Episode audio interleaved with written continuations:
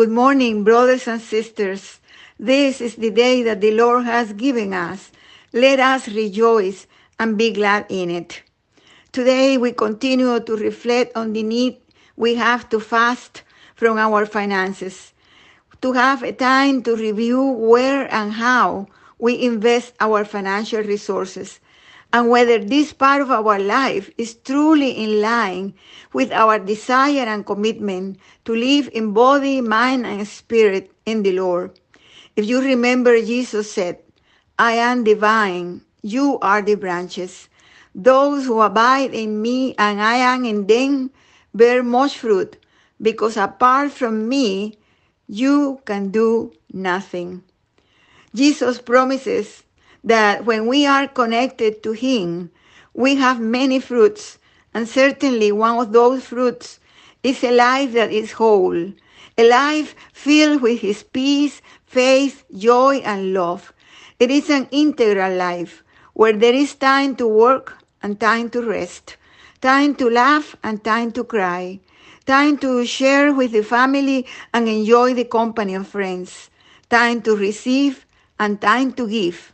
That is a life in abundance, as Jesus said, I have come that they may have life and life in abundance. Life in abundance means to have the peace of Christ in your heart, to wake up in the morning and feel the joy of a new day.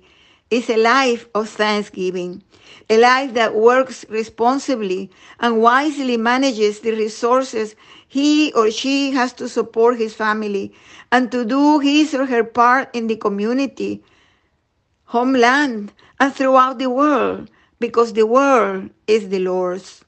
A life that takes care of herself and himself and take care of others, because to love God with all our heart means to love our neighbors as we love ourselves. Therefore, the Christian person, as one of our Spanish thinkers, Dr. Miguel de Unamuno, said, the Christian person has ambitions, but not greed.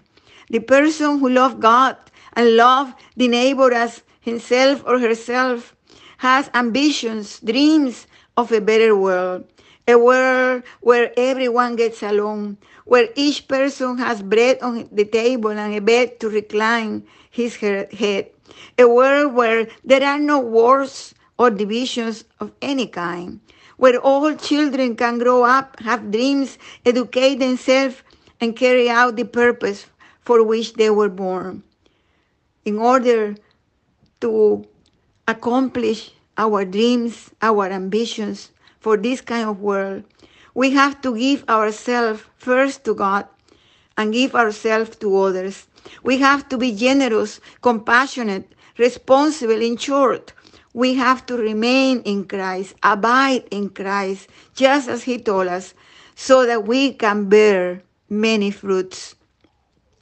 Greed is the opposite of ambition because greed is selfish. It looks at itself, it has its eyes fixed on the material and not on the eternal things. And that is why, in the end, as, as it happened to the man of the parable of Jesus, who was rich, but his concern, his concern was to keep it all, to save it for himself. He lost it all at the end because, as Jesus said in his parable, God came to him and said, Foolish man, tonight they will come for your soul.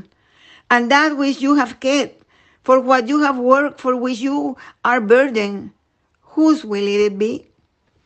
Psalm 41, verses 1 to 3 remind us of the blessings of the one who shares what he has, the blessings of the heart that has ambition but not greed. Let me read it for you, verses 1 to 3. Happy are those who consider the poor. The Lord delivers them in the day of trouble. The Lord protects them and keeps them alive.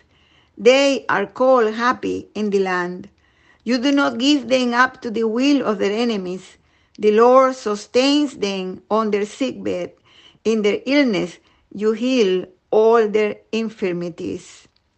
The invitation for us this morning is to abide in Christ, to be one with Him as He is one in us, so that our life are abundant with fruits of peace, of love, of justice, of generosity.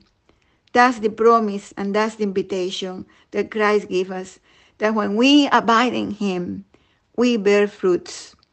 Yes, Lord, we thank you for your love. Yes, Lord, we want to abide in you. Yes, Lord, we want to bear fruits. Help us to love you with all our heart. Help us to love our neighbor as we love ourselves. Help us to be generous, as generous with others as you are with us. In the name of Jesus, who gave everything for us, who gave his life so that we could have life and life in abundance, eternal life. In his precious name, we give you thanks and ask for your blessings and your help. Amen.